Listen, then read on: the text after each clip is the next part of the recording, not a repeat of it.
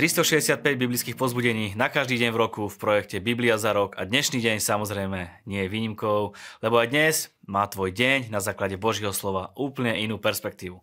Zo žalmu si ukážeme, ako by kresťania mali reagovať a riešiť rôzne situácie, ktoré v živote nastanú, ako získať Božiu pozornosť. Z listu Rimanom sa pozrieme na otázku odpustenia hriechov a aký život žijeme ako kresťania, ktorí majú hriechy odpustené a trocha sa si rozoberieme aj to, čo prorokoval a čo hovoril prorok Amos. Keď sa modlíme k Bohu, musíme nadobudnúť to presvedčenie, že Boh nás počuje a potrebujeme aj stiahnuť jeho pozornosť. To, ako to robil Dávid, máme ukázané v 86. žalme. Nakloň svoj sluch, hospodín, a odpovedz mi. Ďalej hovorí, ochraňuj ma, veď som ti oddaný, pomôž mi, svojmu služobníkovi, predsa si môj Boh. Spolieham sa na teba.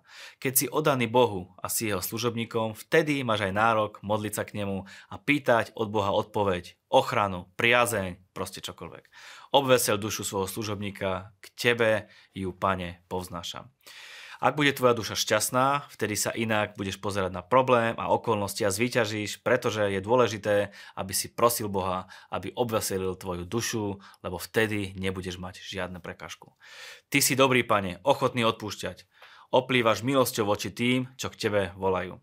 Keď budeš volať k Bohu a nebudeš tvrdohlavý, sebecký a v domnení, že všetko zvládneš sám, vtedy Boh bude k tebe milostivý. Volám ťa, keď som v tiesni a ty mi odpovieš. Áno, presne takto sa to má riešiť, ak prídu nejaké problémy. Keď si v tiesni, voláš na neho a on ti odpovie. Nikto medzi Bohmi sa ti nevyrovná, pane, ani tvojim dielam. Bohu sa nikto nevyrovná. V jeho veľkosti, svetosti, v jeho skutkoch. Nie, že nikto nie je väčší ako je on, ale on nemá ani žiadneho rivala, žiadnu konkurenciu. Ty si veľký ako náš divý, ty jediný si Boh.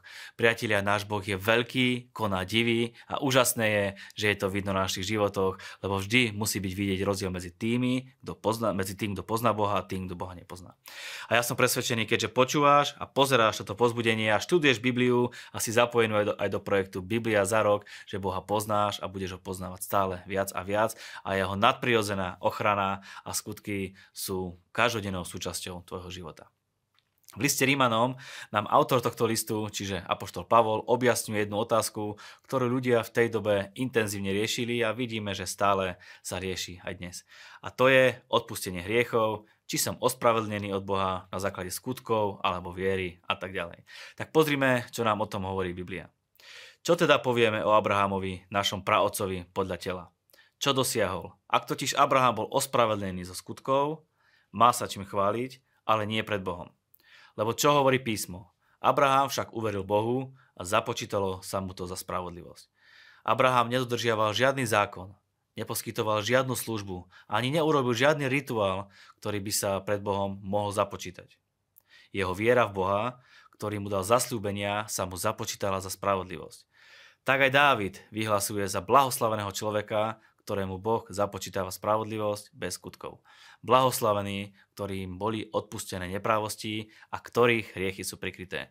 Blahoslavený človek, ktorému pán nezarátava hriech.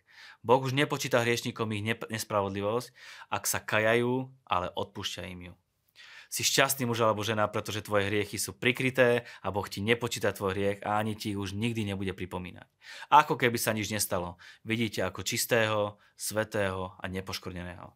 Tak ťa vidí Boh, keď si jeho dieťa, keď si k nemu úprimný, keď vyznávaš svoje zlyhania a prosíš ho o odpustenie.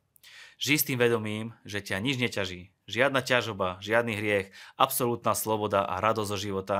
A to, že máš odpustené hriechy, je pocit, ktorý sa nedá ani opísať. Človek sa cíti ľahký, lebo, sa vš- lebo všetko, čo ho zaťažovalo, je zrazu preč. Priatelia, užívajte si život, vaše hriechy sú prikryté, odpustené, vynesené Ježišovi na kríž. Raduj sa, buď vďačný za to, máme Bohu veru za čo ďakovať. Môžeme to spraviť jednoducho aj teraz. Pane, ďakujem Ti za to, že mám odpustené hriechy, ďakujem Ti, že som čistý, svetý pre Tebou a za to, že mi nepočítaš hriech. Ďakujem Ti, že si môžem užívať život v absolútnej slobode, v absolútnej čistote. Poďme do starej zmluvy. Tak sme čítali uh, niečo o prorokovi Ámosovi, preto je fantastické, že sme sa zapojili spoločne do projektu Biblia za rok, aby sme vedeli porozumieť aj tomu, čo hovorí, čo hovoria jednotliví proroci.